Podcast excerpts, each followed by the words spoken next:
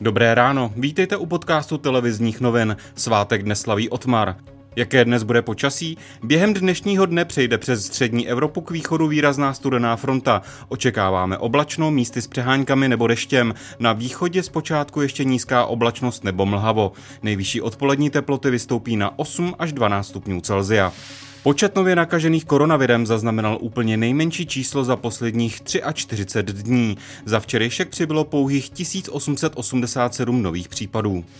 Vláda se dnes bude zabývat návrhem na prodloužení nouzového stavu kvůli koronavirové epidemii. Ministr zdravotnictví Jan Blatný chce požádat poslaneckou sněmovnu o dalších 30 dní.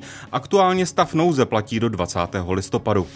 Minister školství Robert Plaga dnes na tiskové konferenci představí detaily k fungování protiepidemického systému PES ve školství.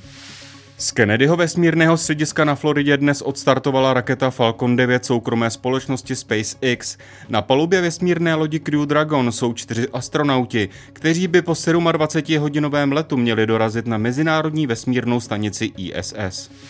Čeští fotbalisté udolali v předposledním z šesti kol Ligy národů doma Izrael 1-0 a udrželi šanci na vítězství ve skupině B2. Další podrobnosti k reportážím a aktuální zprávy najdete na webu TNCZ.